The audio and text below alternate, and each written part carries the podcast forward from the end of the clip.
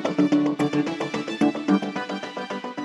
Всем привет! Это подкаст «Что нового?» и тут мы говорим о самых обсуждаемых темах в России и в мире с авторами «Новой газеты». В январе все обсуждали дворец Путина, ёршики, аквадискотеку и так далее, но вот никто не рассказывал о том, как живут люди в селах, максимально приближенных к дворцу. А наш корреспондент Илья Азар взял и поехал в село Просковеевка на Черноморском побережье близ дворца Путина. Как жители хутора относятся к дворцу и почему 300 жителей села живут под неусыпным контролем ФСБ, узнаем от Ильи прямо сейчас. Илья, привет. Добрый день.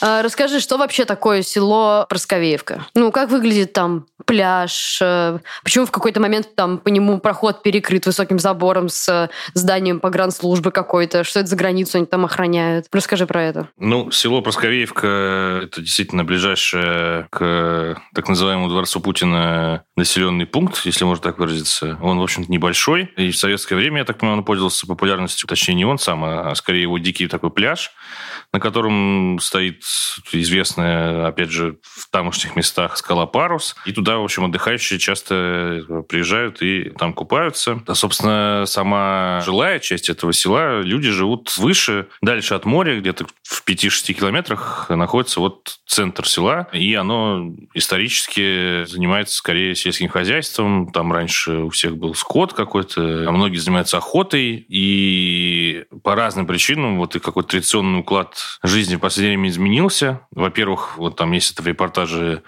практически никто уже не держит коров, потому что их негде стало пасти. Потому что, ну, это даже, может быть, не связано напрямую с Путиным, потому что, скорее, заехали туда богатые и не очень богатые люди, в общем, начали там строиться. В общем, свободные поляны исчезли, поэтому они собираются от него избавляться, от скота те, у кого он есть, переезжать куда-то в другое место. Ну, а вот реальные проблемы начались с охотой, потому что там вообще вокруг этого села, ну и вообще в этой всей местности с лесами проблемы. Вот какой участок забрал себе, не знаю, можно ли говорить, забрал себе сам Путин, но, во всяком случае, забрал себе те люди, которые управляют, во всяком случае, этим дворцом. Не то, чтобы там они обязательно живут, да, но просто вот территорию они управляют, и она постепенно всем увеличивается. Там еще рядом, я так понимаю, охотничьи угодья Дерипаски. Недавно на открытых медиа выходил материал про путинскую ривьеру, так называемую. Там много разных олигархов и приближенных э, к Путину бизнесменов строят себе разнообразное роскошное жилье. Вот, и там по карте видно, что, в общем, там вот вокруг Просковеевки, в общем, уже негде по лесам ходить. И, соответственно, между селом и морем находятся как бы дачные участки. Они, правда, сейчас уже не похожи на дачные, потому что, если, может, изначально это и должно было выглядеть как э, дачи, то сейчас там стоят какие-то дачи, но в основном там, как говорят на побережье, гестхаус гестхаусы, ну, такие маленькие гостинички, в которых в основном живут сейчас рабочие, которые работают вот на путинском объекте. И вот, соответственно, еще ниже находится пляж, и к нему ведет дорога, которая идет из Геленджика, и она, в принципе, ничем не уступает федеральной трассе Дон, которая там же проходит э, в Геленджике. Примерно такого же она качества, хотя по логике вещей она вообще тупиковая, она ведет в эту Просковеевку через Дивноморское, а, собственно, за Просковеевкой уже дорога никуда не идет. Но она, тем не менее, отличная дорога, вот, и в конце ее там она упирается в так называемый объект 0. Это вот, не знаю, въездная часть в, на территорию, которую называют Дворец Путина, там, где, в общем, находятся какие-то такие технические технические сооружения. Вот около нее, когда ты там ездишь, вдоль дороги стоят там, десятки машин. Это рабочие, которые сами самостоятельно так всех возят на вахтовых автобусах, но вот это вот машины тех, кто там живет в Геленджике или где-то еще и самостоятельно добирается. Я даже пытался это немножко там кратко в репортаже написать, но все-таки, мне кажется, это не место для таких лирических рассуждений. Но, в принципе, там, когда едешь э, в Просковеевку, как бы такая красивая дорога, как вспоминается какая-то, не знаю, в первую очередь, наверное, Италия, Италия, побережье, как ты едешь к морю, в общем, вокруг сосны, даже зимой, сейчас в феврале это все равно довольно красиво. Ну и дорога неплохая, что тоже как-то так скорее по-европейски выглядит. Вот, и, и, и, и ты знаешь, что ты едешь к морю, и кажется, сейчас приедешь, вот какой-то такой симпатичный поселочек, как какой-нибудь побережье Амалфи, где цветные домики и плещется море внизу, да, а ты приезжаешь как вот такое вот российское такое место, где куча каких-то заборов, которые ограждают э, разнообразные какие-то сооружения непонятного назначения. Сопровождающие рассказывают, что тут вот, вот ФСО сидит, вот там погранслужба, тут какие-то непонятные палатки, сохранившиеся, по-моему, из 90-х. Это вот для туристов приезжающих. И, собственно, там же какой-то на выходе к пляжу шалман стоит, такого совсем тоже затрапезного вида. Когда ты уходишь на пляж, вот справа это скала Парус, а слева поднимается мыс над пляжем, на котором там чуть дальше на нем находится как раз дворец Путина, так называемый. И вот там идет забор по кромке, собственно, этого мыса, а рядом причальчик, э, совсем маленький. Вот. И вроде как никаких нету знаков, запрещающих съемку, хотя вроде кто-то говорит, что они вроде там есть, но в любом случае они не бросаются в глаза, я, честно говоря, не заметил. И вот на обратном пути, когда мы с этого пляжа пошли обратно, нас, собственно, встретили три пограничника в форме и один в штатском. Ну, пограничники это же ФСБ, поэтому один был в штатском. Вот это очень странный момент. Что это за границу они там охраняют? По какому основанию они там находятся? Ну, формально граница там есть, потому что ну, есть же морская граница, правильно? Mm-hmm. Граница там в этом смысле, наверное, есть, э, потому что это Черное море, там, соответственно, напротив Турция, Грузия, ну и так далее. Подальше Болгария. Ну, то есть есть чем оправдать, да, что там? Э, да, с одной стороны, да, с другой стороны, сухопутная граница находится э, около Сочи, где начинается Абхазия, Абхазия, хотя граница это, конечно, довольно условная. И э, они это называют пограничной зоной, хотя вот именно пограничная зона, э, я смотрел документы, это вот именно место около Абхазии. Это пограничной зоной, конечно, не является, но действительно какие-то базы пограничники вдоль э, ну, моря имеют. И угу. она здесь вроде как пограничная база была и раньше, просто сейчас это стало все довольно намного масштабнее по размерам и, очевидно, по действиям да, самих этих пограничников. Они как бы не скрывали, что их интерес связан с и рассказывали рассказывали мне, в частности, что их интерес повышенный связан с объектом, сами понимаете, каким, сами понимаете, тут разные шастают. Кто шастают? От кого охраняют? Ну да, наверное, они еще и охраняют, но в целом они говорят прямым текстом, что могут приехать э, люди, которые собирают информацию для западных спецслужб, готовят теракт, или же как бы через запятую, или же иностранные журналисты, или же даже, например, привели пример конкретно журналисты BBC, которые, как вы же понимаете, могут, не могут даже, а передадут информацию своим, соответственно, английским коллегам.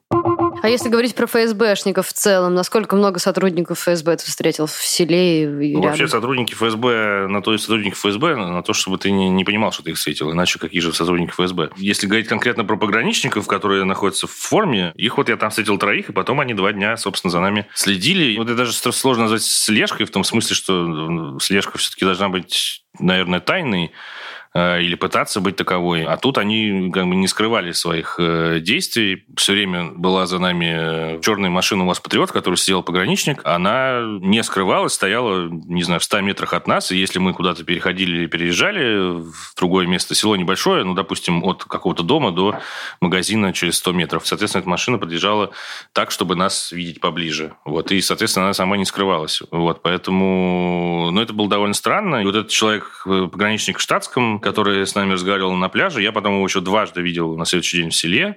Он как бы ходил мимо. Первый раз это было... Я как бы не обратился к нему, он поэтому тоже ко мне не обратился. Зато, когда мы пошли в одну сторону, он пошел за нами, соблюдая там метров 50. И когда мы останавливались, он тоже приостанавливался. Но это как достаточно комично выглядело. Вот. И через какое-то время он еще раз появился неподалеку от нас, хотя до этого уехал на машине. И в этот раз я уже подошел к нему. Мы как раз собирались уже уезжать. Я к нему подошел, говорю, здравствуйте, что вы за нами следите? Он сказал, нет, нет, ни в коем случае. Это просто ну, зона моей ответственности. Я вот здесь просто как бы работаю, хожу. Это было в селе, а село, я вот уже говорил вначале, там находится в 6 километрах от пляжа, где они расположены, и где, в общем, они, по идее, если они что-то там и зачем-то следят реально, то это там. А если говорить про жителей села, как на их жизнь влияет количество ФСБшников или там пограничников? Вообще они как-то взаимодействуют с ними, или они только за журналистами ходят, шпионят? Ну, я, честно говоря, не знаю, как они могут взаимодействовать.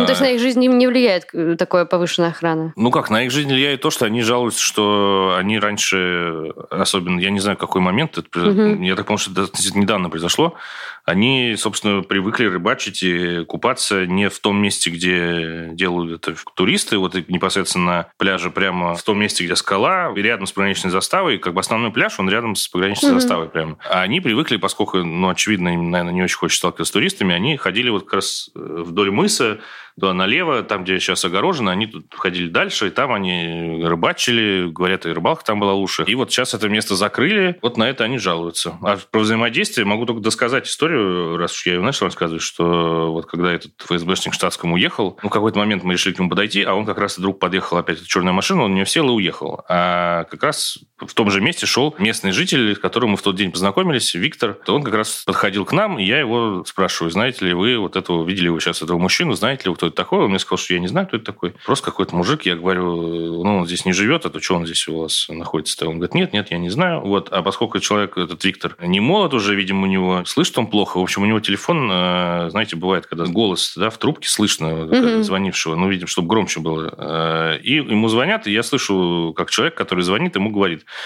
да, здравствуйте, это Сергей. А что вот эти вот журналисты куда пошли? И он как-то понимает, что я слышу, у него смущается, там что-то такое лепечет, мол, что они тут, там, там, ну, вроде никуда особо не пошли, где-то здесь. Ну, и потом, соответственно, он трубку повесил, я ему говорю, это же вам вот этот вот ФСБшник звонил? Он говорит, да, да, это он звонил. А вы говорите, что вы его не знаете. Ну, вот он как раз со мной сегодня познакомился, спрашивал про вас, и вот э, взял у меня телефон.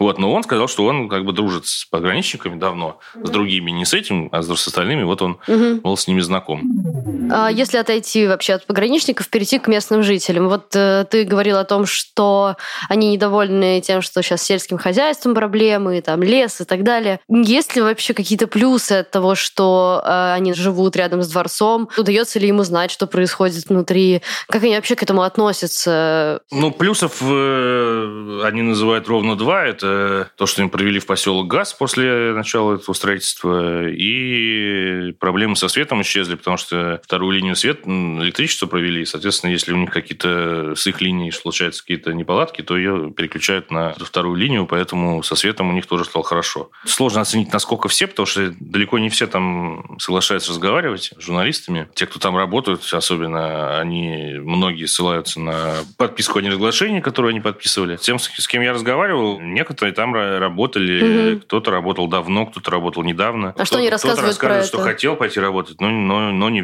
взяли. А как там работать? Как там заработок какой? Тяжело попасть? Туда как бы нанимают же, там же довольно много людей работает. Туда нанимают по каким-то обычным схемам, то есть там, ну вот местно рассказывают, что туда нанимают э, через субподрядчиков разнообразных. По факту там работают примерно, мне кажется, те же примерно рабочие, где, которые работают вообще везде, на любом строительном объекте в России. С теми же зарплатами получается? Ну, зарплаты там говорили, 1040-45 платят вот рабочим в месяц. Но я имею в виду, что вот мы там встретили на дороге этом селе такого мужчину, такого довольно бедного вида, который угу. оказался по национальности армянином, который там жил вообще, живет в Ставрополе, но там по разным причинам оттуда уехал. Вот устроился на вахтовиком, его привезли сюда. Потом по каким-то причинам он, он работал там на объекте, на, в нижней его части, угу. и его каким-то причинам уволили, не исключаю, поскольку он очень много рассказывал, что он выпивает, не исключаю, что это как-то может быть связанный процесс. Но, тем не менее, вот он там завис в этом селе, где-то там сейчас подрабатывает совсем какие-то гроши, думает, как ему оттуда уехать обратно с пустыми руками. Но я к тому это рассказываю, не знаю, мне казалось, наверное, может быть,